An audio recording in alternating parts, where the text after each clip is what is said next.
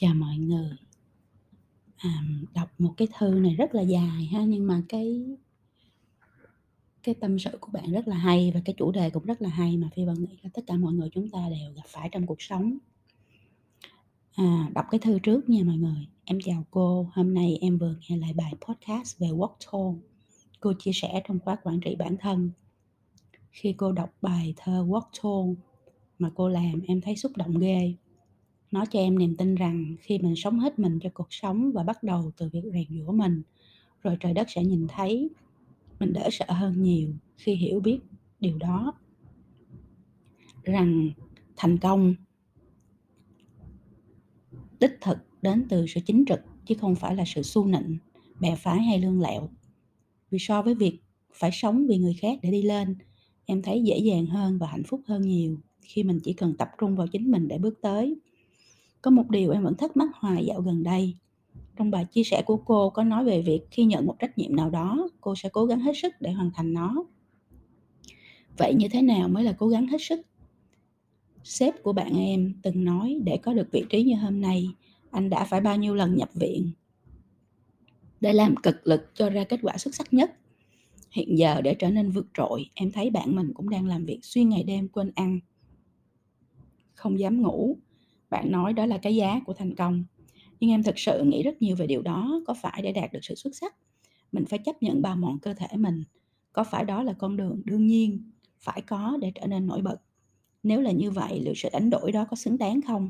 Và trải nghiệm của cô khi làm việc hết mình cho những tập đoàn để tạo ra giá trị cho người khác cũng phải đánh đổi rất nhiều về mặt sức khỏe không ạ? À?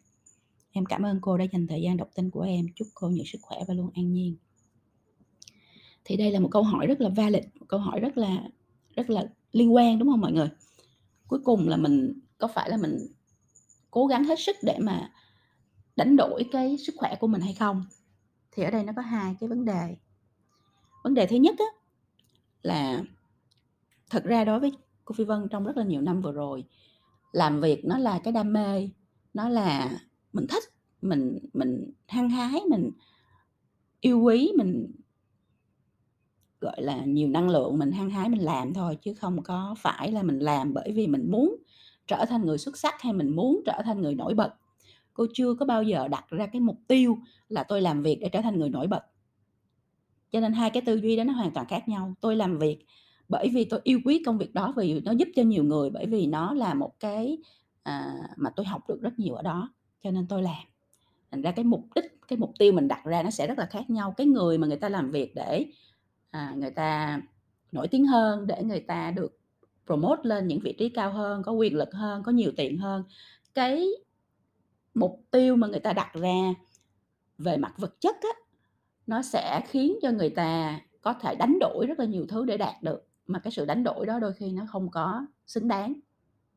À, vì cuối cùng á những cái thứ gọi là vật ngoài thân á nó nó không có giải quyết được vấn đề gì cả nhưng nếu mình làm vì nó là cái đam mê của mình nó là à, cái thứ thôi thúc mình bởi vì cái đó là cái nó mang lại nhiều giá trị cho nhiều cho nhiều người khác thì cái cái nó gọi là intrinsic, intrinsic value á, cái giá trị nội tại cái giá trị bên trong cái giá trị tinh thần cái giá trị tâm lý á, thì nó lại là một cái liều thuốc chữa bệnh rất là hiệu quả về mặt sức khỏe tinh thần cho một con người. Mà các bạn biết rồi sức khỏe thì nó có sức khỏe vật lý và nó có sức khỏe tinh thần. À, cho nên á, là mình phải phân biệt rất là rõ chuyện này ha để mình không có bị lẫn lộn. Cái thứ hai á là một người mà xuất sắc á trong hiện tại á người ta không có nói người đó xuất sắc bởi vì người đó có vị trí cao hay người đó có nhiều tiền hay người đó nổi bật hay người đó à, nhiều danh tiếng. Mà người ta nói một người mà xuất sắc á một người mà thành công á thì là người đó có được một cái sự cân bằng về thân tâm trí. Có nghĩa là cơ thể thì khỏe mạnh sức khỏe thì tốt à, tâm thì rất là sáng giúp đỡ cộng đồng có tạo ra nhiều giá trị cho xã hội. Và trí thì rất là là là cao có nghĩa là học hỏi được rất là nhiều kiến thức thực tế à, nhiều có nhiều trải nghiệm à, luôn luôn à, phát triển bản thân luôn luôn vươn lên một cái tầm cao mới. Thì phải ba cái đó nó nó hòa quyện vào nhau thì nó mới trở thành là à, một người à, mà có được cái Ờ, sự trọn vẹn trong cuộc sống. À, cho nên là bạn hiểu như vậy thì bạn sẽ thấy là mình cần phải quan tâm đến rất là nhiều khía cạnh khác nhau trong cuộc đời của mình chứ không phải chỉ là à, chỉ là à, cái vị trí trong công một công ty hay là sự thành công về mặt tiền bạc hay là vật chất. Và khi mình nói trở thành một người xuất sắc á, thì xuất sắc trong tất cả những việc họ làm có thể là cái người đó người ta xuất sắc trong công việc xã hội có thể là người đó xuất sắc trong công việc cộng đồng có thể là xuất sắc trong à, à, trong cái việc là giáo dục chẳng hạn như vậy. Thì nó có nhiều cái góc nhìn chứ không phải xuất sắc có nghĩa là có nhiều tiền hay là có một cái quyền lực lớn trong xã hội hay là nổi tiếng ở trên báo đúng không ạ? Thành ra mình phải cũng phải rất là rõ về chữ xuất sắc này. Xuất sắc có nghĩa là có khả năng thực hiện một công việc gì đó à, đến cái level cao nhất của nó, cho dù đó là cái việc gì đi chăng nữa, cho dù đó là chuyện rửa chén, cho dù đó là chuyện nuôi con, hay là cho dù đó là chuyện phụng sự xã hội. Cuối cùng á, chị phi vân nghĩ là một người xuất sắc á. Theo cái định nghĩa của chị phi vân thì nó có ba cái gạch đầu dòng.